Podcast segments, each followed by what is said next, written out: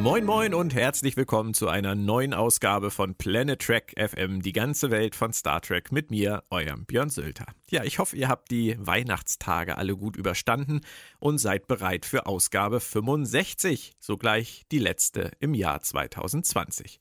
Und mir ist aufgefallen, es ist schon das vierte Kalenderjahr, in dem wir mit Planet Trek auf FM auf Sendung sind und es macht immer noch irre Spaß. Das habe ich heute gerade wieder gemerkt, als ich mich auf den Cast vorbereitet habe. Vor allem auch bei den tollen Kommentaren, die wir regelmäßig bekommen. Kritisch wie auch positiv. Also immer weiter her damit. Heute geht es um Sakul, die elfte und drittletzte Episode der dritten Discovery-Staffel und irgendwie auch Auftakt für etwas, das wir mal großen Staffel-Showdown nennen wollen. Eingeladen habe ich mir die Autorin und Übersetzerin Claudia Kern. Moin, Claudia. Morgen, Björn. Du, bevor wir anfangen, ich habe hier noch ein paar Cappuccino-Marzipankartoffeln von Weihnachten liegen. Interesse? Oh, aber hallo. Hm, hier hast du eine. Haben wir auch gerade hm. eine in den Mund gesteckt. Hm. Man, muss oh, ja auch bisschen, man muss ja auch ein bisschen in die Stimmung eintauchen. Das Weihnachten ist ja noch nicht lange vorbei. Obwohl, äh, in Anbetracht der Folge wäre vielleicht, werden wir rumkugeln vielleicht besser. Hatte ich gerade nicht. Habe ich alle schon gegessen, seit ich geguckt habe. Oh, in den 45 Minuten. Nee, es waren ja mehr 55 Minuten. Genau. Die Macher sind mit dieser Episode ja jetzt wieder in die Staffelhandlung richtig eingestiegen. Und gerade jetzt nach diesem zweiteiligen Backdoor-Pilot für Imperatorin Giorgio bist du doch sicher froh drüber, oder? Äh, also ich bin grundsätzlich. Ja, doch. Äh, grundsätzlich bin ich sehr froh darüber, dass sie die, ähm, dass sie den Bogen zurück, dass sie die Kurve bekommen haben und jetzt wieder äh, ins Fahrwasser ihrer ursprünglichen Handlung zurückgekehrt sind, weil es so aussieht, als ob wir tatsächlich einen ordentlichen Staffelabschluss bekommen würden. Und das finde ich schon mal sehr gut. Einen ordentlichen Staffelabschluss. War das schon fast ein Fazit für die Folge? Wahrscheinlich nicht, oder? So weit würde ich jetzt nicht gehen, weil wir sind doch zwei Folgen vom Ziel entfernt und da die eine oder andere Hürde ist da, glaube ich, noch vor uns. Ja, gut, über einige werden wir heute auch sprechen müssen. Ähm, fangen wir mal mit dem Schiffsteil an. Wir, wir tasten uns so langsam voran, wobei auch beim Schiffsteil gibt es einiges zu besprechen. Also es gelingt jetzt endlich, alles aufzudröseln, was da die ganze Zeit seit mehreren Folgen im Raum stand, was diesen Nebel angeht. Sie können jetzt endlich rein und Book hilft mit seinem mega coolen Schiff auch wieder dass sie da rein äh, hüpfen können und ähm, Burnham und Saru und ähm, Kalber da absetzen können. Und die Discovery bleibt draußen unter dem Kommando, natürlich, wenn Saru nicht da ist, von Acting Captain Tilly. Tilly. An dieser Stelle meine Frage: Wissen die Autoren wirklich, was sie da tun? Ähm, ja, also ja, ich denke schon. Also was mich wirklich daran am allermeisten gestört hat, ist, dass sie immer noch Ensign ist. Äh, es, wäre, ja, es, würde ihr, ne, es würde ihr so viel mehr Autorität geben, wenn sie äh, wenigstens ein Lieutenant wäre. Und das, damit tun sie sich keinen Gefallen, weil sie, ich sag mal, sie regiert irgendwie aufgrund des guten Willens, den ihr alle entgegenbringen. Nicht aufgrund ihrer eigenen Autorität. Und das, finde ich, sieht man sehr gut in den Momenten, in denen es dann wirklich zur Sache geht, in denen eben sie nicht mehr nur mit, ähm, wie heißt sie noch, von der äh, Smaragd-Kette? Osira. Osira, wo sie nicht mehr nur mit Osira sich die Bälle zuwirft, sondern wo sie dann auf einmal mit Selbstzerstörung droht und alle auf der Brücke so, bitte? Was ist los? so, ja, und da merkt man, dass es hakt. Und das, was aber auch sicherlich nicht unbeabsichtigt ist, weil sie ist neu. Sie macht es, wie ich finde, gut und scheitert dann nur an ihrer mangelnden Erfahrung. Also so wirkt es auf mich zumindest. Ich weiß nicht, wie es bei dir war. Ähm, gar nicht mal. Also grundsätzlich finde ich alles, was äh, Mary Wiseman da spielt, super. Tatsächlich. Ja. Ähm, weil ich gerade finde, dass sie, als sie in diesem Stuhl sitzt, überspielt ähm, Tilly, also Mary Wiseman spielt wie Tilly ihre Furcht und ihre Unsicherheit mit so einer gewissen rotzigen, äh, mit so einem rotzigen Selbstbewusstsein. Das ist, ja. das finde ich sehr spannend, weil sie, sie holt äh, so ein bisschen die intellektuelle Kelle raus und kontert Osira aus und äh, macht auch ein bisschen einen auf überheblich. Aber man merkt die ganze Zeit, dass da jemand spielt. Und damit meine ich nicht Mary Wiseman, sondern sie spielt, dass Tilly das spielt. Und das finde ich toll. Genau. Das also, äh, hat mir auch total gut gefallen. Von daher, das ist super und ich würde dir auch nicht die Schuld an dieser ganzen äh, Sache geben, die da am Ende passiert, aber mein Problem ist ein ganz anderes, wirklich. Wir haben hier das wichtigste Schiff der Föderation in dieser Zukunft mit diesem Sporenantrieb. Und spätestens an dem, in dem Moment, wo Saru sagt, ich gehe jetzt da auf das Holoschiff der Kelpianer, Tilly hat die Brücke und Admiral Vance guckt ihn an und alle so, ja, okay, ist cool, machen wir so. da muss doch irgendjemandem mal auffallen, dass vielleicht irgendeiner von diesem Riesenstab, den Admiral Vance immer noch in seiner Basis hat, erfahrener ist, um dieses Ding zu bewachen. Ja, es ist ja auch die, ich würde sagen, wahrscheinlich sind drei Viertel der Besatzungsmitglieder auf der Discovery erfahrener als Tilly. Ja. Und äh, es ist eh absolut, wenn man jetzt mal einen Schritt zurücktritt, nicht nachvollziehbar, dass das wichtigste Schiff in der ganzen Föderation ständig irgendwo hinfliegt, wo es in Gefahr gerät. Richtig. Unter dem Kommando von Leuten, die 900 Jahre Rückstand haben. Genau. Und ohne dass wenigstens ein Verbindungsoffizier der Föderation hm. mit an Bord wäre, ja. der denen mal so ein bisschen, ich sag mal, den Wikipedia-Eintrag zu den eigenen, zu den Völkern und deren Beziehungen untereinander geben könnte, nach den 900 vergangenen Jahren. Dann werden sie nicht immer so überrascht von irgendwelchen Entwicklungen. Ja. Ja, ja das stimmt. Aber ich möchte das auch wirklich nochmal für alle, für alle Zuhörer nochmal klar machen. Mir geht es überhaupt nicht darum, dass Tilly das nicht gut macht. Ich finde wirklich, Nein, mir auch, nicht. auch, auch für die Zukunft nicht. Ich finde, ich gönne ihr das auch, dass sie Erfolg hat in dieser Rolle und dass man Ende der Staffel auf einmal sagt, Mensch, die ist der geborene Captain. Das wäre für mich alles in Ordnung. Ich verstehe nur die Entscheidung der Entscheidungsträger nicht. Das ist wirklich ja. mein einziges Problem. Egal, was also da am Ende bei rauskommt. Ja, so, so ist es bei mir auch. Also ich sehe, ähm, ich verstehe, warum Saru es macht. Äh, ich verstehe nur nicht, warum Vance mitspielt. Ja, genau und warum er überhaupt am Anfang, von Anfang an zulässt, dass die hm. Discovery ne, sich ständig in Gefahr begibt. Hm. Claudia, du hast da gerade was gesagt. Da hat bei hm? mir ein Klingeln im Kopf eingesetzt. Okay. Ich habe mich auch die ganze Zeit gefragt, warum Vance mitspielt. Ist der vielleicht ein Batmiral? Ich hatte ich hoffe es nicht. Ich hatte den gleichen Gedanken. Gedacht, so kann es sein, dass der mit der ähm, äh, Smar ähm, Smaragdkette, mit der Smaragdkette unter einer Decke steckt und dass er tatsächlich die äh, Discovery immer wieder in Situationen bringt, wo es, wo hm. ähm, Osiris sie ähm, kapern könnte. Ja, und gerade jetzt ich, in der Situation zu sagen, okay, ist cool, dass Tilly da auf dem Stuhl sitzt, einfacher könnt ihr es mir nicht machen. Ja, und ich finde auch, dass ähm, Osira Sachen weiß, die sie eigentlich nicht wissen kann. Deswegen wäre ich auch gleich noch auf das Thema gekommen, wer ist der Maulwurf, weil für mich muss es einen geben. Aber Gut, als du aber, das jetzt gerade gesagt hast, ähm, ja. ich, ich, hätte, ich hätte Batmiral Vance wirklich ausschließen wollen, weil ich nicht wieder ein Batmiral will und weil ich Vance super finde. Aber das würde alles erklären. Also vielleicht gar ja. nicht mal unbedingt, dass er es ist, aber dass es jemand aus seinem Stab ist. Oder ähm, er spricht ja in der letzten Folge sehr, sehr deutlich an, dass, die, äh, dass, dass dieses Gadget, was Book ähm, verwendet, dass das ähm, Smaragdketten-Technologie ist und dass man nicht ausschließen kann, dass da irgendwas drinsteckt, was man nicht so gerne an Bord haben würde. Richtig. In, na, also in dem Sinne Auch könnte mhm. man argumentieren, dass äh, äh, Osira von durch diesen, ja, durch diese Malware, durch diesen Virus weiß, was da, was sich abspielt auf der Discovery. Und dann wäre wieder die Frage, wusste Book, was er da tut?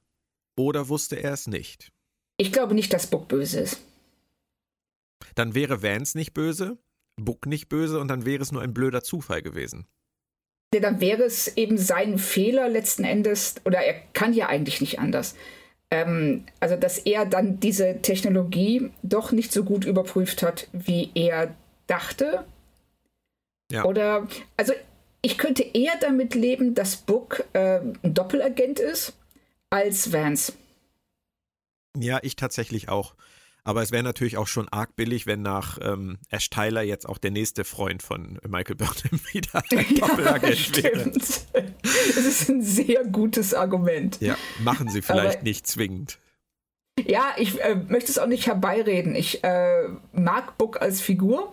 ja. Ähm, und ich würde ihn auch ungern verlieren, ähm, aber es wäre genauso, also beide Lösungen sind schlechte Lösungen. Ein weiterer Batmiral oder ein, der auch ähm, äh, Michaels zweiter Freund, der sich als der Böse erweist. Mhm. Also beides würde mir nicht gefallen. Ja. Witzigerweise fällt mir gerade auf, dass ähm, der, der Schauspieler von Book bisher noch nicht als Gaststar für die vierte Staffel genannt wurde. Aber Oha. das kann natürlich auch Zufall sein. Also wir haben, wir haben, wir wissen, dass Kovic zurückkehrt, wir wissen, dass Adira zurückkehrt und dass äh, Gray zurückkehrt. Und ja. ähm, heute wurde ja auch bekannt, dass äh, Reno zurückkehrt, wenn auch etwas reduziert, weil sie, ähm, sie hatte ja vor acht Jahren äh, Brustkrebs und sie möchte ja. ungern so viel fliegen. Deswegen ähm, ist, ist das wahrscheinlich nur ein Termin, zu dem sie dann da zu den Dreharbeiten reist, dieses Mal. Ah. Ähm, aber er wurde tatsächlich bisher nicht genannt, glaube ich. Also Book, äh, aber auch Vance und, und Villa zum Beispiel, meiner Meinung nach, kamen bisher nicht vor in diesen. Interessant. Ah, müssen wir abwarten. Aber du wirst, du wärst mit mir einer Meinung, dass es einen Maulwurf gibt, weil Osira kann das nicht einfach alles so wissen. Nein, Osira kann das nicht wissen. Sie kann alleine schon nicht wissen, dass der Spore Drive heißt. Und deswegen. Und wer Stamets ist. ja, so. ist was dran, ja. Und äh, deswegen ähm, würde ich tatsächlich deinen Satz von eben, als du gesagt hast, sie, also Tilly ist an ihrer ähm, fehlenden Erfahrung gescheitert, sogar ein ganz kleines bisschen in Abrede stellen. Ich glaube, im Zweifelsfall ist sie dann wirklich an den, an den ungünstigen Umständen gescheitert, gar nicht mal an sich selbst. Okay, ja, ich kann so, ich denke, dass sie sich in der Situation manövriert hat, vielleicht in die äh, sich ein erfahrenerer erster Offizier es gar nicht begeben hätte. Ja, das mag sein. Aber ich, aber ich weiß es auch nicht. Also ich sage auch nicht, dass es ihr Fehler war. Das war es absolut nicht. Das ähm, ist passiert. Und ich finde das auch sehr schön, wie sie zuerst eben diese ähm, äh, Selbstsicherheit vorspielt und dann ganz schnell auf einmal merkt so, scheiße. Jetzt bin ich hier in der Situation, in der ich mich nicht mehr zurechtfinde. Ich weiß nicht, was ich machen soll. Aber dann am Ende, wenn dann Osara vor ihr steht und ihr den Badge abnimmt, dann eben wieder diese, ähm, diesen Trotz hervorkehrt und auch diese, ähm, ja, wieder Selbstsicherheit mhm. und sagt so, ich finde dich trotzdem scheiße. und das ist und nicht klein beigibt. Und das ja. finde ich, ähm, das ist was, was Tilly auch gelernt hat in den letzten drei Staffeln. Also sie ist eine Figur, die sich entwickelt hat. Doch, durchaus. Ich, ich war nicht immer glücklich mit dem, was sie geschrieben haben. Denke da so an die, nee. an die Drogenszene mit dem schwarzen Koffer. Ähm, oh. ja, und Gut, oder, oder an die verstecken sie sich mal hinter dem Schrank, falls es jetzt hier irgendwie laut wird, Szene mit Saru äh, zum oh, Staffelauftakt. Ja. Das waren so Momente, die hätte ich, glaube ich, anders geschrieben oder mir gewünscht. Aber grundsätzlich ja, gebe ich dir recht. Ja, ja. Ähm, Janet Kidder als Osira gibt sich ja redlich Mühe, aber für mich ist sie wirklich ein ganz blasser Bösewicht. Wie ist das bei dir? Ja, sie ist so eine klassische Gangsterbraut. Ja. Also sie ist sehr arrogant, sie ist, ähm, wir wissen, dass ihre Arroganz äh, früher oder später äh, dafür sorgen wird, dass sie stürzt, dass sie also über diese Arroganz stolpern wird. Und das kann man jetzt schon sagen, aber mehr ist da nicht hinter. Also wir wissen ja sonst nichts über sie.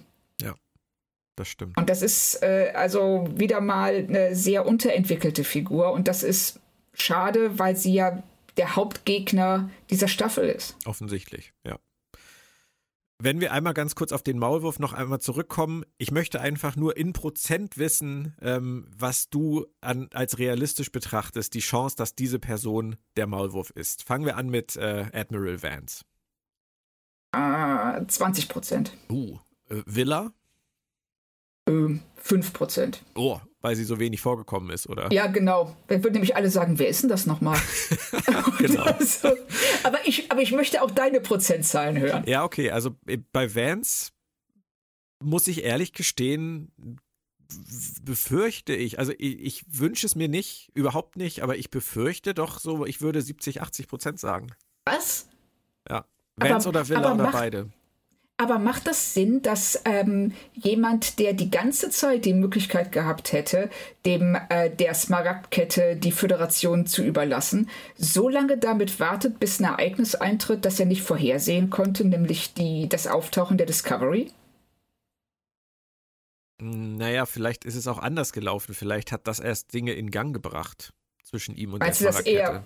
Ach so, erpresst wird Aber oder bestochen wurde. Da denken wir beide, glaube ich, jetzt schon wieder zu kompliziert. Also ja. unter dem Gesichtspunkt hast du natürlich recht. Ähm, er hätte andere Chancen gehabt. Ich traue den Machern allerdings auch durchaus zu, dass sie über sowas hinweggehen. Ähm, schwierig. Okay, Stimmt. also du würdest sagen, Vance Villa, nein, ich könnte es mir leider vorstellen. Wie ist es mit Book? Äh, 40 Prozent. Okay, wäre ich auch so bei 40, 50. Ähm, ja. Groll können wir ausschließen, oder? Ja, würde ich sagen.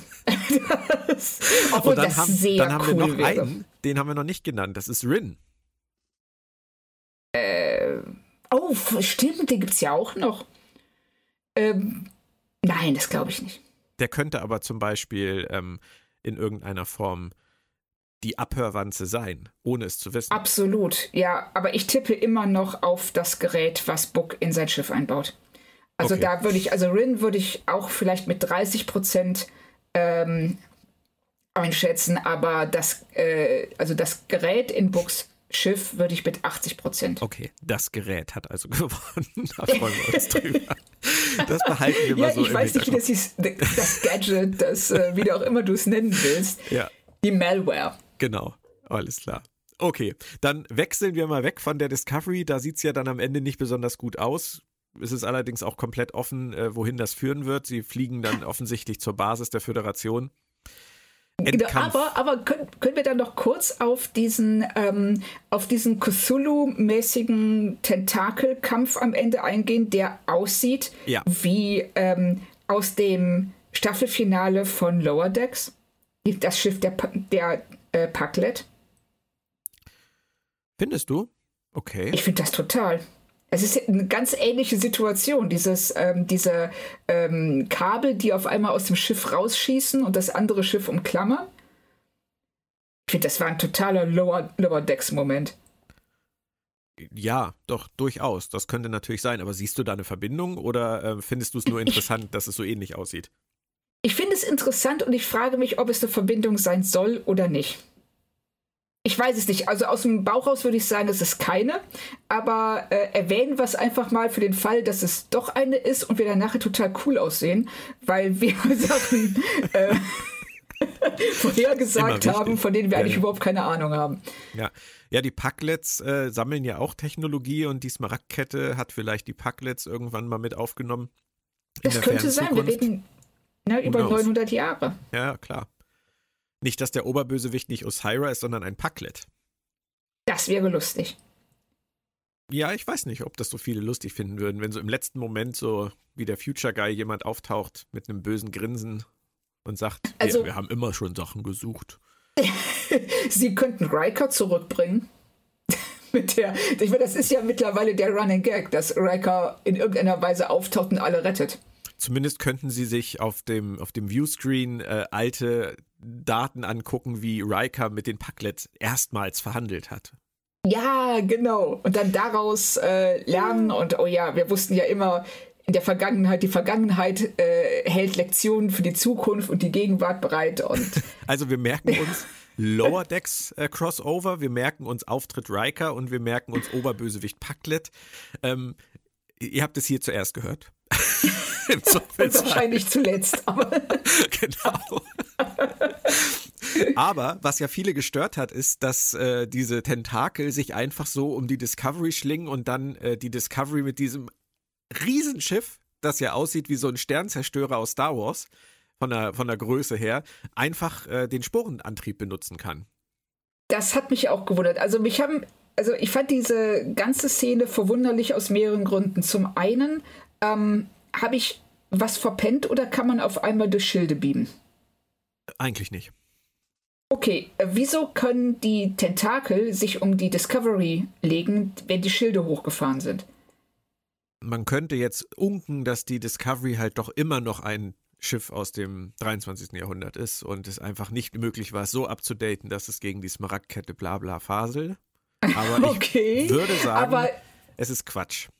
Ja, denke ich auch. Aber das, äh, ich finde auch, dass der größte WTF-Moment der ist, wenn der Sporenantrieb dieses gigantische Schiff hinter sich herzieht ja. oder mitzieht.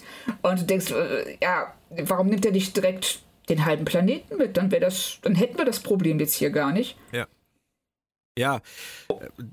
Das, ich weiß nicht, ob du dich wirklich noch ernsthaft äh, über solche Dinge bei Discovery aufregen kannst. Ich kann es nee. schon lange nicht mehr. Ähm, ich habe auch äh, zumindest die Stirn gerunzelt, ähm, habe dann auch viele Kommentare gelesen. Ähm, einige habe ich verstanden, andere nicht. Zum Beispiel, warum das nicht schon früher eingesetzt wurde ähm, wurde auch gefragt. Ähm, aber ich denke halt einfach, das ist nur jetzt möglich. Das ist eine ganz simple Begründung. Das geht halt nur mit dieser Smaragdkettentechnik aus dem 32. Jahrhundert. Bla, das reicht mir dann in dem Fall. Aber wie und warum und warum andere Sachen nicht und beamen durch Schilde und man kann sich tarnen, aber dann kann man nicht springen und das ist halt so aus, wird aus der Magic Box so rausgelöst, wie es halt gerade gebraucht wird. Ja, richtig. Und ähm, ich sehe es wie du, ich akzeptiere das einfach das ist jetzt so, sie wollen es so machen und wenn wir es äh, nicht akzeptieren, dann kann man tatsächlich sich nicht mehr auf die Geschichte konzentrieren, weil man ständig rausgezogen wird und denkt, ja, aber wieso ist das und wieso geht das nicht? Ja. Wieso springt die Discovery nicht einfach aus dem Nebel raus, während sie wartet auf das äh, ähm, Away-Team und springt dann wieder zurück? Ja, richtig. Das sind auch so Sachen, die äh, eigentlich gar keinen Sinn machen und wo man merkt, das wird total bemüht, um die Situation zu erzwingen, die man am Ende haben will. Genau, und das ist ja Standard Discovery Writing. Ja. Und ähm, ich muss dazu halt sagen, die, die technischen Aspekte haben mich bei Star Trek nie vordergründig interessiert. Also ich habe zwar auch, auch, das Technical Manual gelesen und äh, habe damals mich auch mit solchen Sachen gerne mal befasst, so aus Spaß. Ähm, ich achte da auch drauf, aber ähm, zum Beispiel Moritz, der mit mir ja auch schon viele Podcasts gemacht hat, der wird äh, bestätigen können, dass äh, er hört, welche Waffen eingesetzt werden und ich es nicht mal sehe. Das sind so Dinge, ähm, damit muss ich leben. Von daher bin ich da immer der falsche Ansprechpartner, weil ich vieles einfach so schlucke, solange es irgendwie für mich pseudowissenschaftlich halbwegs im Serienkontext Sinn zu machen scheint. So, das ist, das reicht mir meistens. Ja, so geht es mir auch. Also solange sie eine gewisse innere Logik haben, und das nicht zu offensichtlich ist. Also wenn ähm, da stört es mich dann schon mit dem Beamen durch die Schilde, weil es ungefähr uns hundertmal eingehämmert worden ist. Das geht nicht. Und jetzt geht's auf einmal. Und äh, niemand auf der Brücke sagt so, ähm, wieso geht denn das? Und ja. dann hätte man ja, das ist ja der Punkt, du kannst es ja machen, aber ich finde, dann solltest du auch hingehen. Vielleicht machen sie es ja in der nächsten Folge noch ähm, und, und, und sagen, oh ja, das geht in diesem Fall, weil die Technik der Smaragdkette enthält bla bla bla, irgendein Techno-Babble. Und, aber dass es wenigstens angesprochen wird, dass nicht so getan wird, als, ach, das merkt schon keiner. Ja, aber wenn sie sich dann bemühen, irgendwas zu begründen, ich erinnere mal böse an das Ende der zweiten Staffel mit Control und äh, wir versuchen das zu löschen, es geht nicht zu löschen, äh, wir müssen es oh. mitnehmen, wir müssen es in die Zukunft bringen und dann wird Control besiegt und alle denken so, vor den Fernsehgeräten, ja, okay, dann könnten sie ja jetzt zumindest ihren Sprung in die Zukunft kurz abbrechen und evaluieren, ob der noch nötig ist. Tun sie aber gar nicht, weil fliegen einfach ja. weiter. Weil ist so, weil genau. ist so, weil muss so. Und das, das sind halt Dinge, die, ja, das, ich weiß nicht, ob das New Track-Style ist. Es gab es bestimmt früher auch. Aber Auf jeden ähm, Fall, ja. Es häuft also, sich, sagen wir es mal so. Ja, es häuft sich und vor allen Dingen, sie geben uns die Zeit, darüber nachzudenken. Richtig. Das, ja. Weil sie nicht andere, weil sie sich mit anderen Sachen gut genug ablenken. Und ähm, ich bin auch immer bereit, solche Dinge, solche technischen Aspekte zu ignorieren, wenn es der Geschichte gut tut. Aber das sehe ich hier auch nicht so.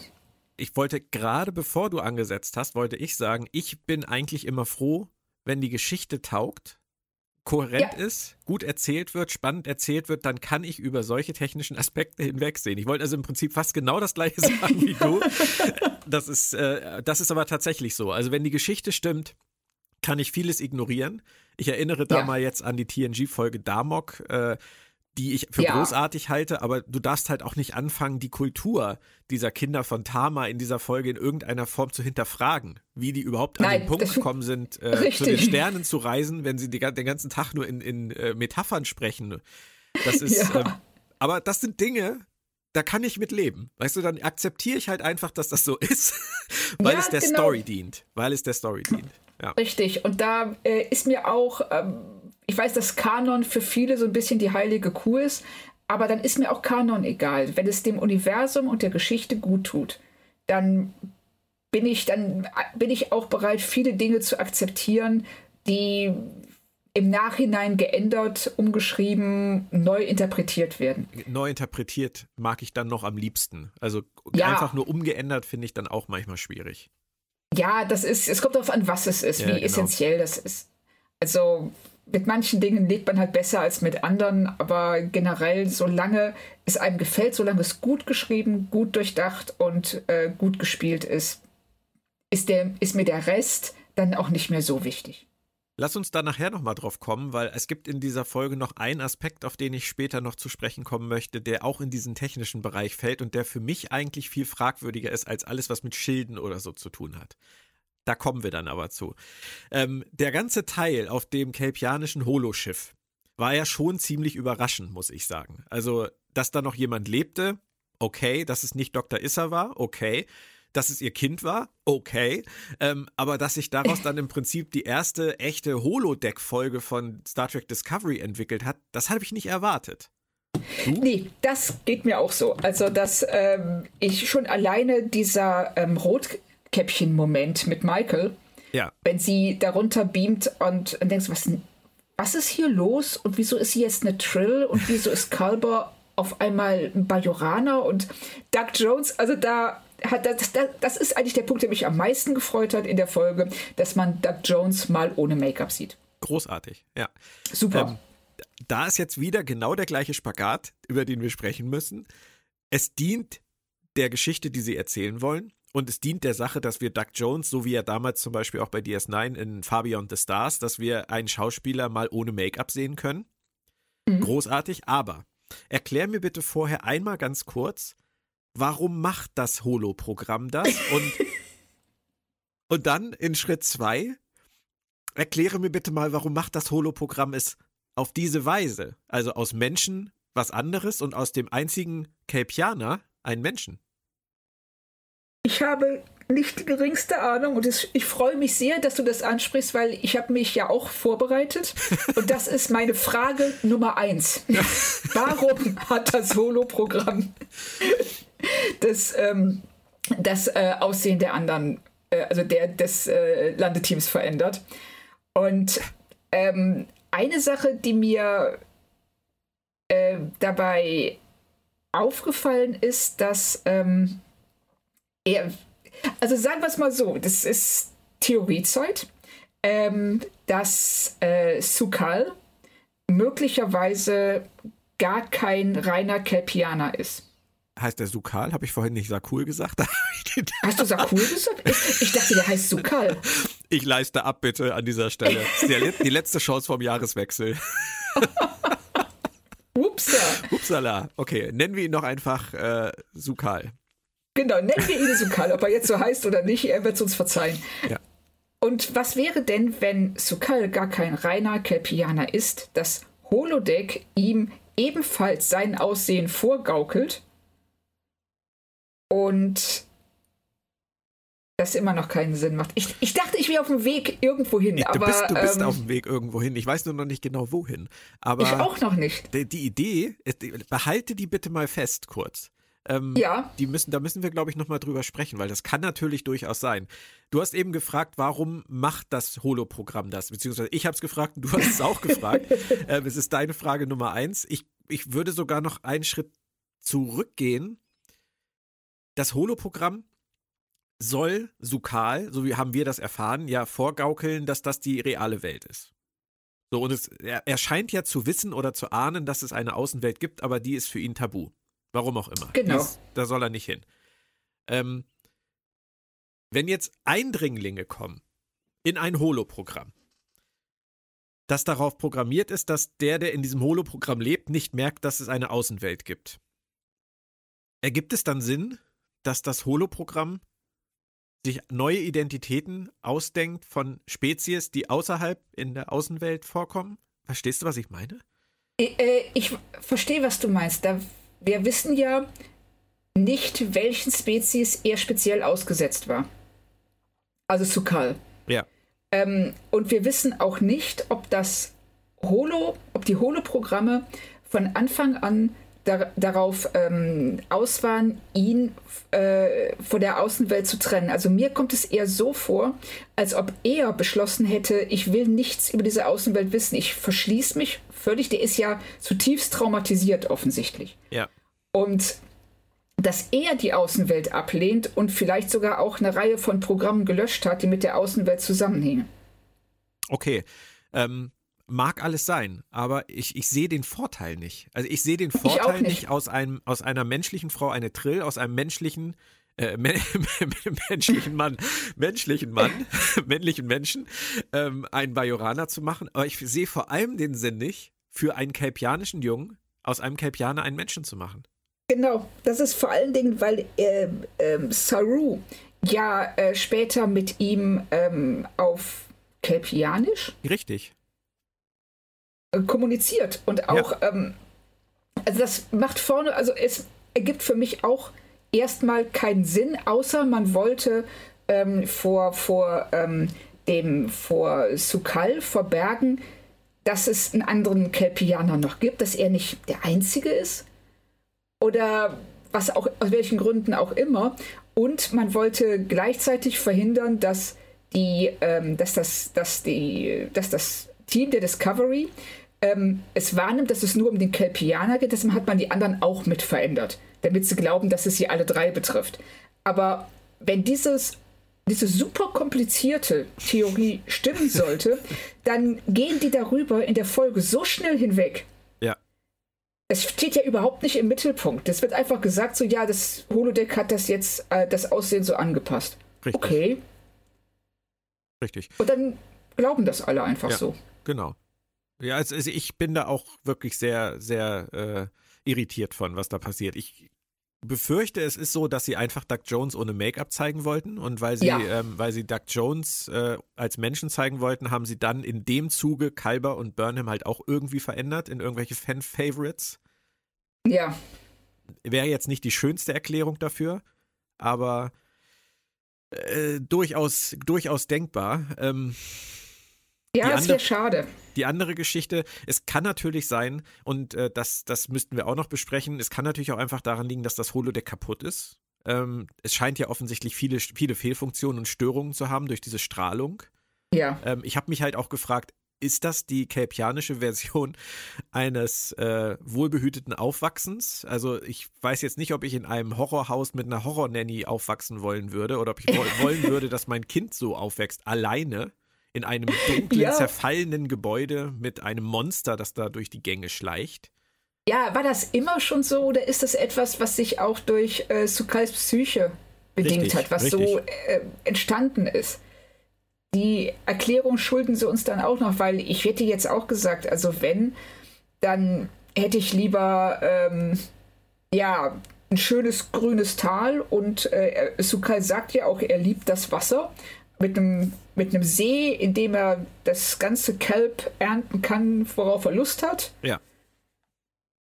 Aber und nicht diese düstere Grusellandschaft. Ist natürlich möglich. Also du hast richtig gesagt, sie schulden uns die Erklärung. Vielleicht kommt sie auch nicht, aber warten wir es ab. Ähm, möglich, dass das mal ursprünglich ein schönes Programm war und dass seine mhm. Psyche ähm, sie, sich seine Welt so geschaffen hat, wie seine Psyche halt funktioniert.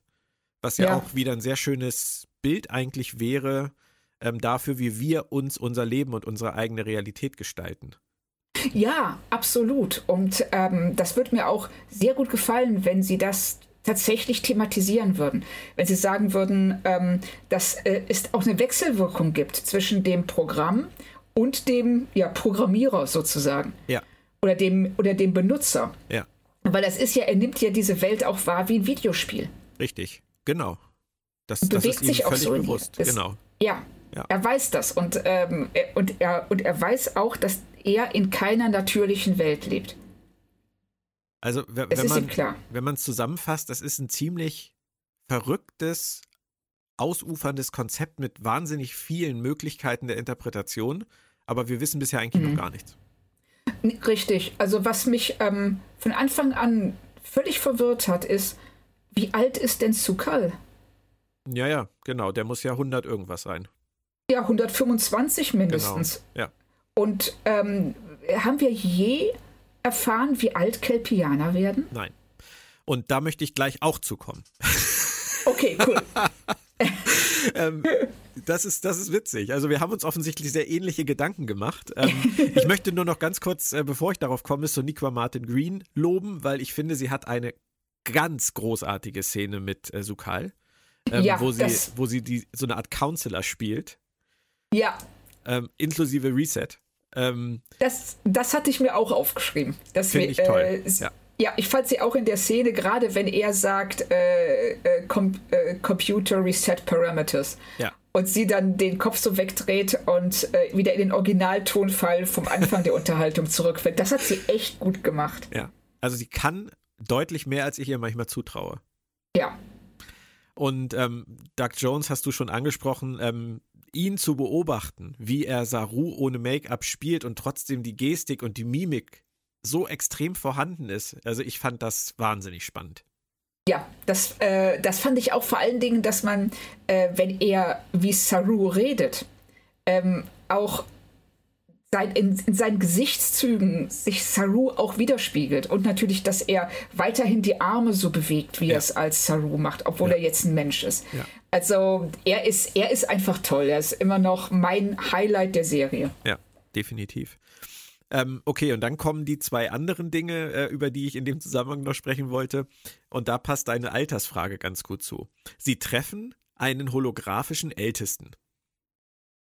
Mhm. Und Saru sagt, oh, guckt mal, ein kelpianischer Ältester. Die gab es bei uns in jedem Dorf, so, die gab es an jeder Ecke zu kaufen. Und ich habe in dem Moment nur so gedacht, hm, als Saru seinen Planeten verlassen hat, war gerade der große Konflikt mit den Baul aufgelöst worden. Wir haben es nie erfahren bis, bis zu dieser Folge jetzt hier. Wir haben nie erfahren, was aus den Kelpianern und den Baul im 23. Jahrhundert geworden ist, nach der Folge ähm, Sound of Thunder. Ähm, und es war doch eigentlich so, dass jeder Kelpianer in einem gewissen Alter, und das war kein besonders hohes Alter, sich in diese Maschine stellen musste. Ja. Wieso hatten die denn da Dorfälteste? Naja, gut, selbst wenn du mit 30 in die Maschine gestellt wirst, dann bist du der Älteste. Ja. Für alle, die unter 30 sind. Gut. Und er sagt ja auch, das ist der älteste Kelpianer, den ich je gesehen habe. Ja, das ist richtig. Aber weißt du, wenn du, wenn du nur Kelpianer kennst, die 30 geworden sind. Und du siehst Was? jetzt da diesen Typen sitzen, der ja aussieht wie 380. Ja. Der ja gar nicht aussieht wie ein Kelpianer mehr. Weißt du, zumindest äh, auf den, oh. ich meine, die, oh. die, die, stehen da im halbdunklen Schummerlicht und da sitzt so ein Typ, der aussieht wie aus einem Horrorfilm, schon, schon halb am Auflösen, am Dösen. Und Saru sieht ihn und schnippt mit den Fingern und sagt, ey, ein Dorfältester, die kenne ich. Und das halte ich okay. einfach für totalen Schwachsinn. Du hast recht. Du hast absolut recht, dass er da nicht, ähm, äh, weiß ich, hast du mal ähm, Logan's Run gesehen? Nee. Ähm, da geht es also ganz, ganz schnell. Äh, es geht um eine Gesellschaft, in der du mit, ich glaube, mit 29 oder mit 30 Jahren äh, müssen alle äh, äh, sich umbringen. Aus welchen Gründen auch immer. Okay. Und ähm, Logan, gespielt von Michael York, flieht an die Oberfläche, als seine Zeit gekommen ist, weil er da keinen Bock drauf hat, begegnet dann äh, in den Ruinen unserer Zivilisation einem alten Mann, Pet, gespielt von Peter Ustinov, der also ganz krasse Falten im Gesicht hat. Ja. Und eben graue Haare und einen wilden Bart. Und äh, Logan ist völlig schockiert. Aber der hat ja noch nie einen so alten Menschen gesehen. Und er berührt dann auch die Falten von Peter Ustinov und guckt ihn an und du siehst richtig so, der weiß, der kommt damit nicht klar und fragt ihn dann irgendwann, ob diese Falten wehtun. Ja. Also, weil er weiß nicht, was Alter ist. Und in dem Fall, äh, Saru kann auch nicht wissen, was Alter ist. Richtig, und, das, das ähm, ist nur, das ist genau der Punkt. Das ist da das Einzige, was ich, was ich meine. Er hätte da sagen können, guckt, seht euch den Typen an. Was ist das? Was ist das? Ist genau, das ein so Pianer, meine Güte. Genau. Alter, noch nie so einen alten Pianer Genau. Gesehen. Ja. Wenn er einfach mal drüber rumgegangen wäre, hätte gesagt so, ach du Scheiße, so sehen wir aus, wenn wir ja, genau. alt Und das woher weiß er überhaupt, dass das Alter ist? Es könnte ja. ja auch sein, ihr könnt ja auch fragen, äh, was hat denn der für eine krasse Krankheit? ja, genau. aber okay, ich erwarte wahrscheinlich hier viel zu viel. Ähm, aber es war einfach für mich so ein Hä? Moment, wo ich gedacht habe, wo, wieso zur Hölle weiß der jetzt sofort, dass das, das kam mir für eine Gesellschaft, die, die immer nur so existiert hat, dass man sich im relativ jungen Alter umbringt, kam mir dieses ältesten Ding absurd vor. Also, also es kommt mir auch sehr merkwürdig vor. Also es ist in dem Moment habe ich es gar nicht mal so stark hinterfragt, wie du es jetzt machst. Aber ähm, du hast absolut recht. dass ähm, das Konzept eines Ältesten kann es trotzdem geben, aber dass Saru in dieser ja in dieser halben Horrorgestalt einen Ältesten erkennt, ist schon arg schwierig. Ja. Fandest du es denn nett, dass sie uns jetzt in dieser Folge durch dieses kurze, diese kurze Sequenz mit diesem Buch äh, sozusagen die Info gegeben haben, dass die Kelpianer und die Baul ihre Schwierigkeiten dann wirklich irgendwann beseitigen konnten, weil das haben sie sich ja damals komplett geklemmt. Ja, richtig. Also das fand ich, ähm, also man hatte da so ein bisschen den Eindruck, das stand noch auf der To-Do-Liste und sie wussten nicht, wo sie es abarbeiten sollten. Und dann haben sie es einfach in die Szene gestopft. Ja. Wirkte so kam es mir so. vor. Und ich fand auch, ähm, ich fand es auch ein bisschen ja, merkwürdig, dass Saru, der so auf, ähm, der so in Pflicht so wichtig ist und der immer die Discovery äh, in den Vordergrund stellt, sich in der Szene, in der sie schon anfangen, äh, an der Strahlenkrankheit zu leiden und eigentlich mal echt ein bisschen Gas geben müssten, sich erst hinsetzt und ähm, sich ein Schlaflied von dem Ältesten anhört, was ja dann wiederum von großer Bedeutung ist. Ja. Ähm, aber die ganze Szene und die, äh, wie wir an die Szene herangeführt werden, die finde ich, die passt nicht gut zu Sarus Charakter. Ja. Heimweh hin oder her. Mhm. Ja, sie haben ihn ein bisschen hingebogen in den letzten Folgen. Mhm, absolut. Und ähm, das ist ja dann auch in der äh, einige Szenen später, wenn ähm, Saru will, dass Michael bleibt ja. und Michael direkt sagt, ey, vergiss es, mach ich nicht. Das ist dein Ding, weil du bist hier zu persönlich betroffen. Denkst du, Ey, ich will gar nicht fuck? wissen, ja genau, wie viele Steine in ihrem Glashaus da gerade eingeschlagen sind. Also. Sie ist die allerletzte Person, die so etwas äußern darf. Wirklich. Ja, also das, da, genau. da lasse ich mich auch nicht von abbringen. Niemand Nein, ist emotional so sehr von, äh, so sehr ähm, betroffen oder ist so sehr in seinen Entscheidungen emotional betroffen wie Michael Burnham.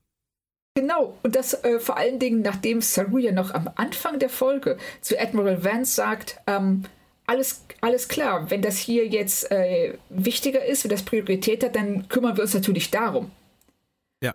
Und Vance sagt ja dann, nee, nee, ist schon okay, klär das hier erstmal, aber er ist bereit, auf seine persönliche Mission zu verzichten und sich der Föderation unterzuordnen. Und das ist was, was Michael niemals tun würde. Ja, und sogar in der Situation am Ende, die du gerade angesprochen hast, sagt Saru, ich bin der Captain. Ich genau. muss zurück aufs Schiff und ich muss Tilly beistehen. Und er hat absolut recht. Ja, hat er auch. Und Michael sagt, nein. Du merkst es doch selber. Das ist viel zu schwer für dich. Ich gehe zurück. Ich stehe bei. Ja. Was erlaubt sie sich? Also ich fand das, oh, ich fand das so unverschämt von ihr und ähm, im Kontext auch unangemessen, dass er ist, er wäre in der Lage, seine persönlichen Interessen zurückzustellen, weil das macht er die ganze Zeit. Das ja. macht er schon die ganze Staffel. Ja. Und ja, und, also sie, wie gesagt, das da, ich glaube, darüber muss niemand diskutieren, dass sie nicht in der Position ist, so etwas zu äußern. Sie als ja. allerletzte. Ähm, und man muss letztendlich wahrscheinlich einfach sagen, hier spricht nicht Michael Burnham, hier sprechen die Autoren, die uns wieder einmal mitteilen wollen, was Sache ist. Nämlich, dass ja. Saru einfach nicht auf diesen Stuhl gehört, sondern jemand anders. Genau, Saru ist viel zu emotional, der kann das nicht trennen, der hat auf dem Stuhl nichts zu suchen. Aber wir wissen ja, wer dieses Problem kein bisschen hat genau. und deshalb viel, viel besser für den Posten geeignet wäre. Wie hoch schätzt du im Moment die Chance ein, dass Michael Burnham Captain wird? Jetzt nach dieser Folge muss ich leider sagen 70 Prozent. Ja. Und du? Ja, ich bin bei 98. Oh. Wie gesagt, immer noch, wenn es nicht so kommt, mache ich eine Party. Weil das wär, würde mich komplett überraschen, wenn sie es nicht tun. Äh, positiv überraschen. Ich wäre begeistert. Wirklich begeistert. Ja. Aber ähm, ich bin einfach, ich gehe jetzt einfach auch mal von aus der Sichtweise e-, eines Schreibers, wenn ich in eine Geschichte reinschreibe, dass Figuren zu einer, nein, nicht zu einer, wenn Figuren in meiner Geschichte zur Heldin meiner Geschichte ständig sagen, du bist zu höherem berufen, du gehörst auf den Stuhl des Captains, du bist eine Inspiration, du machst jeden besser, bla bla bla bla bla. Wenn ich das in ein Buch reinschreiben würde, dann hätte ich damit was vor. Ja. Ganz bestimmt. Und dann würde ich Ja. nicht am Ende sagen, ha, ha, ha, ha, ha. Zwar haben alle immer was anderes gesagt, aber wir, ha, ha, wir haben das nie vorgehabt. Das ist ja Quatsch, weil die Autoren schreiben ja die Serie. Außer natürlich, du benutzt das ähm, als Moment, um deine Figur neu zu definieren. Alle sagen das, du musst das machen. Und sie sagt, nein, ich mache das nicht, weil ich bin vielleicht zu etwas berufen, aber nicht dazu. Andere können diesen Posten besser ausfüllen. das wäre so schön, Claudia. Das wäre total cool und das wäre auch, das würde Michael zu einer viel interessanteren Figur machen, Ja, als sie jetzt ist. richtig. Aber Ja, aber, da steht wieder das große Discovery aber. Ja. Ob sie es machen werden, ich bin noch nicht ganz so pessimistisch wie du, aber es, ähm, ich sehe, es kommt. also, langsam. ja, ich sehe es auch, also, dies, ähm, es, es bahnt sich an, auf jeden Fall. in neun Tagen sind wir schlauer. Richtig. Höchstwahrscheinlich. Es sei denn, Moment, sie lassen es für die Ta- Ach ja, nächste. Staffel offen. Das kann natürlich Nee, auch glaub ich passieren. nicht. Meinst du nicht? Okay. Also ich glaube, ähm, vor allen Dingen, weil sie ja auch gesagt haben, dass sie einen ganz klaren Schlusspunkt setzen Ja. nach der dritten Staffel und die vierte dann ähm, mit einer, ja, mit einem leeren Teller praktisch anfangen wollen. Das äh, würde dann schon darauf hinweisen, dass die Frage der Hierarchie auf der Discovery endgültig geklärt wird. Richtig. Und Aber nur ja, mal rein, rein in Interesse, wenn du die Wahl hättest, also du bist jetzt Besatzungsmitglied der Discovery Mhm. ähm, und du könntest deinen Captain wählen. Wen würdest du wählen, Saru oder Michael? die Frage ist tatsächlich spannend, weil ähm, das ist ungefähr so, als würdest du mich fragen, Archer oder Cisco. Ähm, Oh, also ich verstehe, was du meinst. ich würde grundsätzlich, äh, es würde wahrscheinlich sehr viel lockerer, lässiger, geiler, cooler sein, unter Captain Archer zu dienen.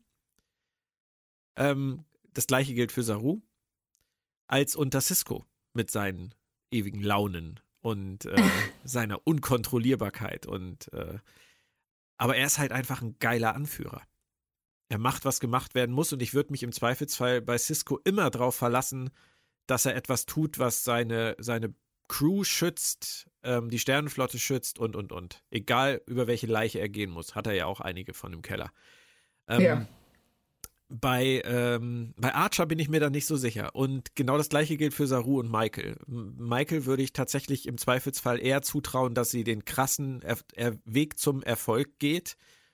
Bei Saru hätte ich dann eher mal Angst, dass er zu lange rumdiplomatisiert. Gibt's das Wort? Ähm, dass er zu lange diplomatisch bleibt und äh, entspannt bleibt und das vielleicht nicht zielführend ist. Hilft dir das irgendwie? Ja, finde ich, find ich sehr interessant. Also du, ähm, ich finde deinen, deinen Ansatz sehr, sehr gut. Also bei Cisco und Archer würde ich auch sagen, äh, Cisco wäre bereit, dich und mich als Besatzungsmitglieder zu opfern, Ja. wenn es der Föderation und der Sternenflotte dient, wenn er mehr Menschen damit retten kann. Ja. Oder Lebensformen. Ähm, Archer wird das nicht machen. Archer ist, ähm, Archer würde eher sagen, ich rette meine Besatzungsmitglieder, scheiß auf die Konsequenzen. Um die kümmern wir uns später. Und dann ist halt die Frage, wie man selber dazu steht. Genau. Bin, bin ich ein Offizier, der sagt, das Wohl der Föderation steht über allem, dann kann man nur einem Cisco folgen. Richtig. Es ist interessant, weil die Frage natürlich nicht ganz irrelevant ist jetzt für die Zukunft von Discovery und wir hatten das Thema ja auch schon mal. Ich halte ja, ähm, äh, äh, wie heißt sie denn jetzt auf einmal bei, bei Lower Decks? Hilf mir mal kurz. Ähm, Ähm, äh, ähm, Äh, Mariner. Da, da, Mariner, genau, Mariner. Mariner ist ja auch so eine. Mariner ist für mich ja fast ein Burnham-Klon. Also ich halte beide für, den für einen ähnlichen Typ Captain im Zweifelsfall. Und, Ich glaube ähm, aber, dass Mariner selbst reflektierter ist. Als Burnham. eine Animated-Figur ist selbst reflektierter. Ja, das heißt ja nichts. Also frag mal, äh, ähm, frag mal Fans des japanischen Kinos. Die machen das seit Ja, du hast 70 recht. Jahren oder seit Das- 60 Jahren. Erzählen die sehr erwachsene Ja, Geschichten. Nein, das ist, das ist schon richtig. Ja, da, da ist was dran. Aber das sollten wir definitiv nochmal wieder aufgreifen, das Thema. Unter wem würdest du denn eher dienen wollen? Saru. Okay. Weil ich glaube, dass Saru, dass die Interessen der Sternenflotte ähm, und der Föderation immer den eigenen voranstellen würde und ich eher, wenn ich schon geopfert werde, dann möchte ich für etwas geopfert werden, das größer ist als Michael Burnhams Mission, also persönliche Mission. Okay, ähm, da müssen wir aber noch weiter differenzieren. Also mein, mein Urteil bezog sich tatsächlich mehr auf Archer und Cisco. Ähm, weil im Prinzip so. haben wir hier vertauschte Rollen. Das fällt mir gerade auf. Ähm, du hast Archer richtig charakterisiert. Er würde im Zweifelsfall eher seine Crew schützen. Ähm, das würde Saru nicht tun. Weil Saru, glaube ich, das große Ganze immer im Blick hat. Das ist ja auch das, ja. was du gerade gesagt hast. Das unterscheidet die beiden sehr stark. Das unterscheidet aber auch Cisco und Burnham sehr stark. Weil ich glaube, auch Cisco würde im Zweifelsfall immer das große Ganze und das Wohl aller und der Föderation sehen. Genau. Michael aber nicht. Deswegen, die sind zwar vom Typus Draufgänger und, äh, und Diplomat und ruhig und gelassen und energisch, bollerig, sind die auf der einen Seite vergleichbar, aber was ihre Prioritäten angeht, überhaupt nicht. Richtig, deshalb, ich bin da ganz bei dir. Ich würde auch, ähm, also ich würde unter, lieber unter Cisco und oder Saru dienen, als unter Archer und oder äh, Michael. Deswegen war mein Vergleich wahrscheinlich gar nicht so gut aber ähm, der Diskurs doch, trotzdem ich fand interessant. Den schon, doch, äh, doch, ich finde den schon sehr gut, weil wir, ich glaube übrigens, wir sagen gerade eigentlich dasselbe. Ja, glaube ich auch, tatsächlich. so. ja. Also, ich glaube, bei allem, was ich über Michael Burnham in den letzten drei Staffeln gesagt habe, würde auch niemand glauben, dass ich unter ihr dienen wollen würde. Nein, das glaube ich nicht. Es ging mir tatsächlich nur um diesen Typ Captain. Und wenn ich mich ja. jetzt in die, in die Discovery Crew versuche reinzuversetzen, ähm, kriegt man ja auch nicht so viel mit wie, wie als Zuschauer. ähm, und dann könnte man natürlich auf die Idee kommen, dass so jemand wie Michael einfach, ich meine, das wird ja immer gesagt, sie macht, das sagen die ja, das sagt die Crew ja zu ihr, du bist so groß. Ja, aber sie sagen es nur. Ja. Also das ist ja der Punkt, wir sehen nie, was sie tut, um diesen Ruf zu verdienen.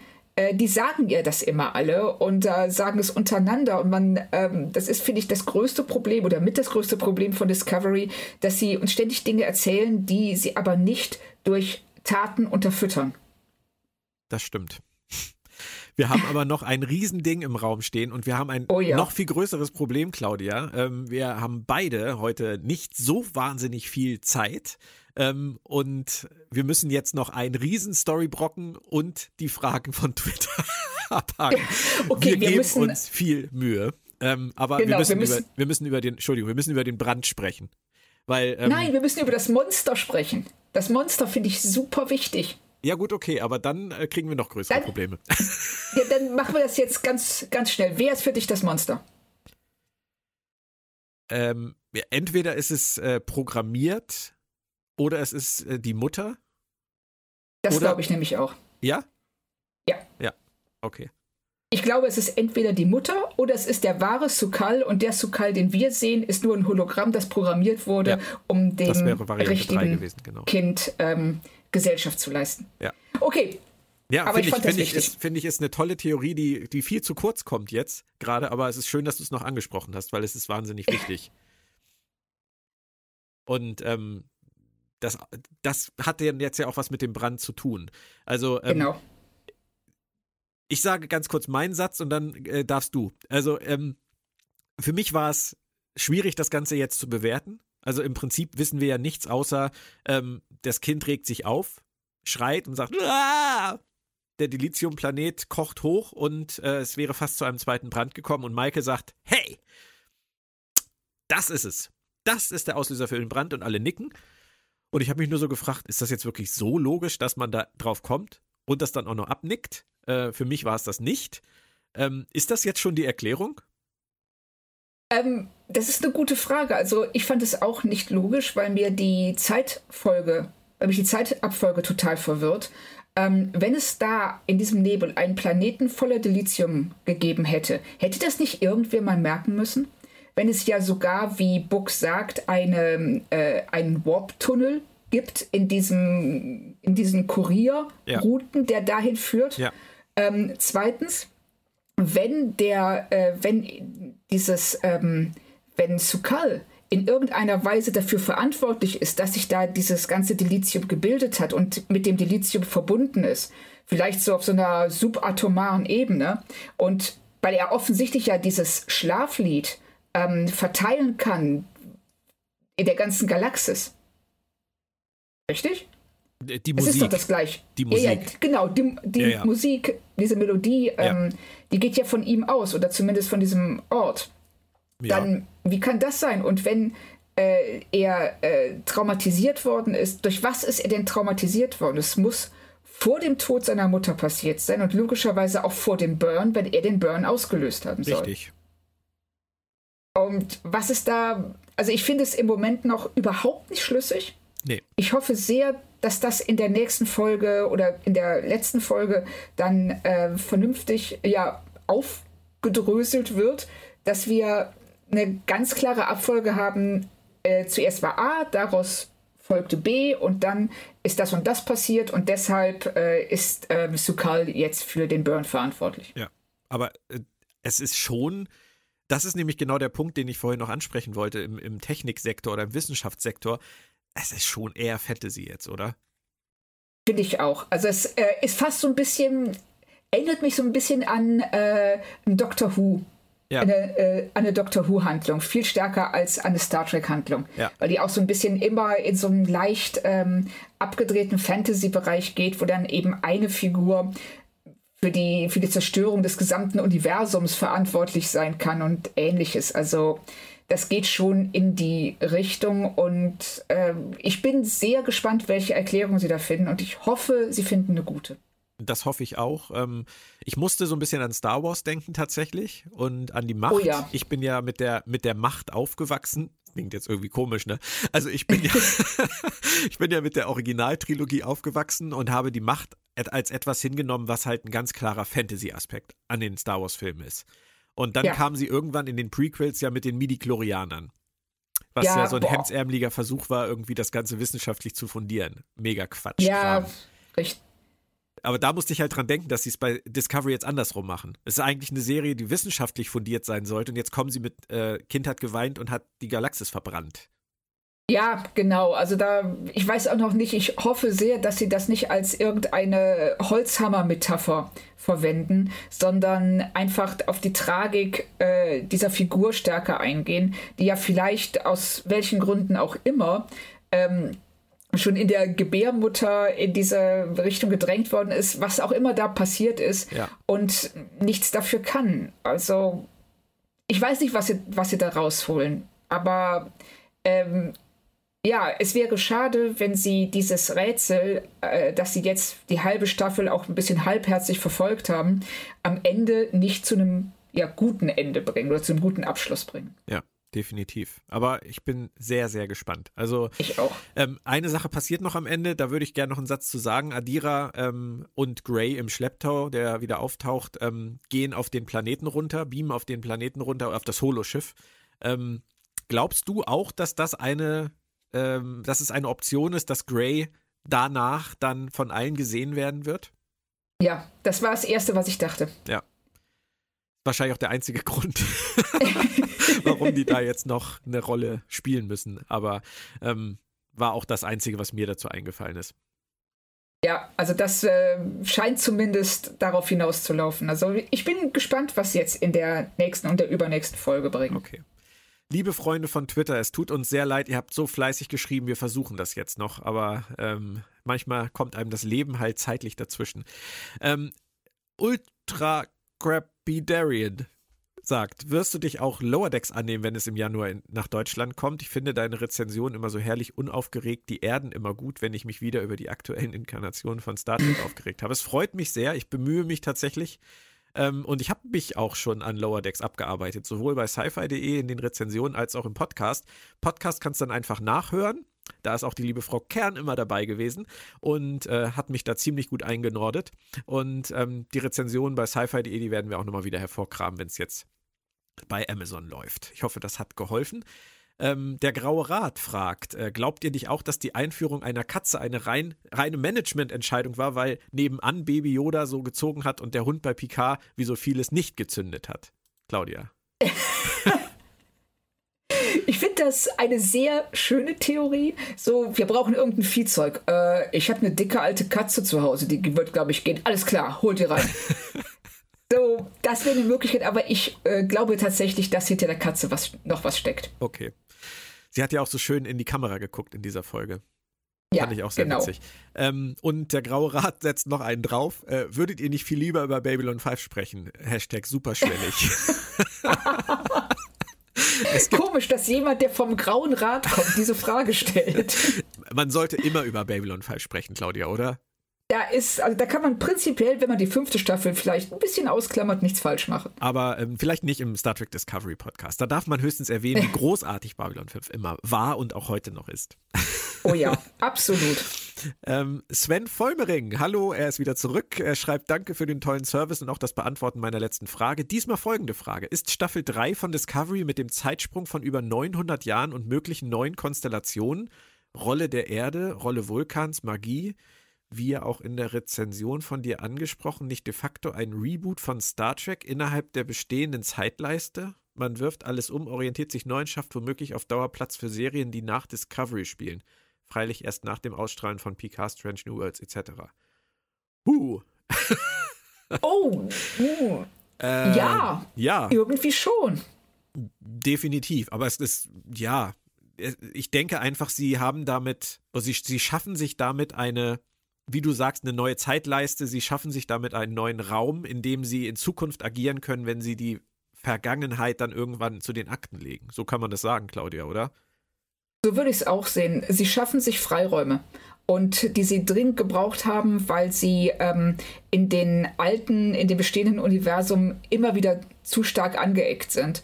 Und ich glaube auch, ja, es ist in dem Sinne schon ein Reboot, weil Aspekte reinkommen, die wir bisher bei Star Trek nicht hatten, wie diese quasi magischen Momente, die Fähigkeiten von Book und jetzt das, was mit Sukal passiert. Also ein vorsichtiges Ja, würde ich sagen, Sven. Ja, würde ich tatsächlich auch so sehen. Aber es gibt noch so viele Serien, die jetzt in der alten Zeitleiste spielen. Von daher, vielleicht fragen wir uns das in drei, vier Jahren nochmal was sie dann wirklich ja. vorhaben und ob es dann so erfolgreich war, dass sich das überhaupt ergibt.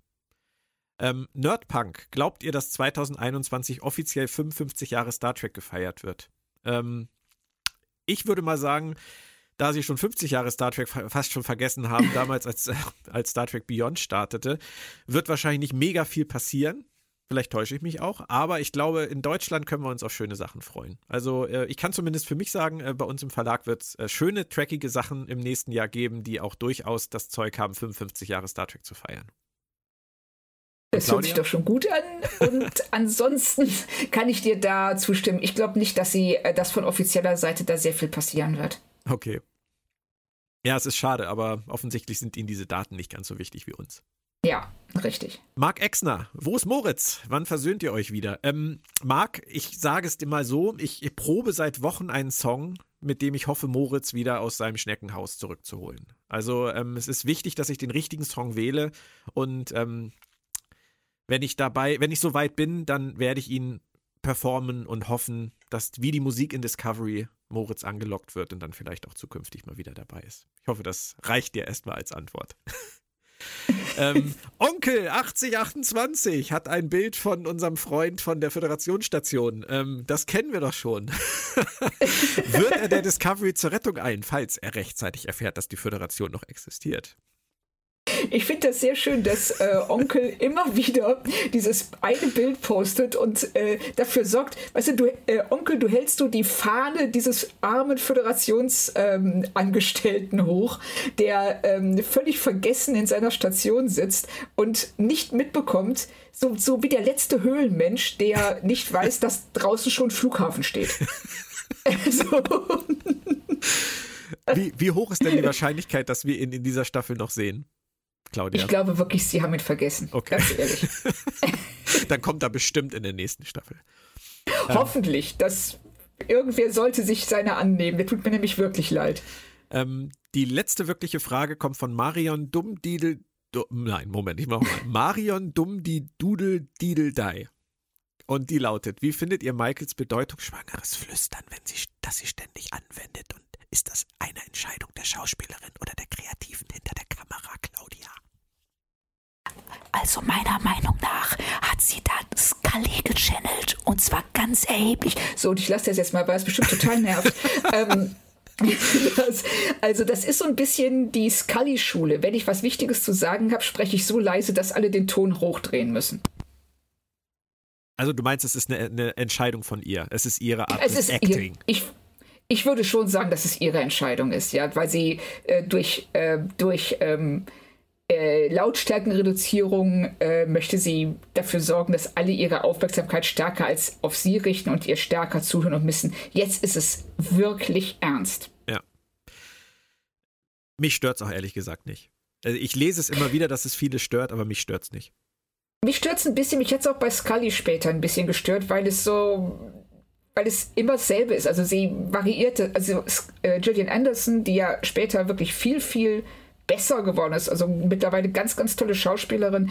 Als Scully hat sie sich gerne mal auf diese Technik zurückgezogen und dann gedacht, sie muss nichts anderes mehr machen. Ich, bei Michael sehe ich das jetzt noch gar nicht mal so sehr. Okay. Die allerletzte Frage beantworten wir nicht heute. Tette, ähm, macht mal einen Aufzug-Pitch für eure eigene Star Trek-Serie, egal welches Zeitalter. Ich sag mal, Claudia, das schaffen wir nicht in 60 Sekunden. Nein, aber das ist eine super coole Idee und ich würde sagen, wir nehmen uns äh, eine Auszeit, bis ähm, wir uns hier in diesem Podcast wiederhören und dann haben wir beide eine Idee. Okay, so machen Hört wir das. das Erstmal ja? bringen wir Discovery unter die Erde, ich meine die Staffel zu Ende. und, ähm, und dann haben wir ja auch relativ viel Zeit, muss man sagen, Claudia, weil Lower Decks ist noch nicht fertig, äh, Picard ist noch nicht gedreht, Stranger Worlds nicht gedreht, Discovery erst am Drehen. Also wir werden eine lange Star Trek-Pause haben jetzt wahrscheinlich. Ja, richtig. Von daher. Gucken wir mal, wann uns was einfällt. Genau. Okidoki, dann vielen Dank für eure Fragen. Ähm, das war's für heute und auch für 2020. Wir hoffen, ihr hattet so viel Spaß wie wir. Ähm, kommende Woche wird's übrigens dann etwas mehr gecastet bei Planet Track FM. Seid gespannt. Doch nun wünschen wir euch erstmal einen guten Start ins hoffentlich bessere Jahr 2021. Bleibt alle gesund und bis ganz bald. Claudia, feier schön, wenn auch sicher kleiner als normal und wir hören uns hoffentlich auch bald wieder. Björn, feier auch schön und alle anderen da draußen natürlich auch. Und äh, ich hoffe auch, dass wir ein deutlich besseres 2021 erleben. Bis dann. Alles klar. Bis nächstes Jahr. Tschö. Tschüss.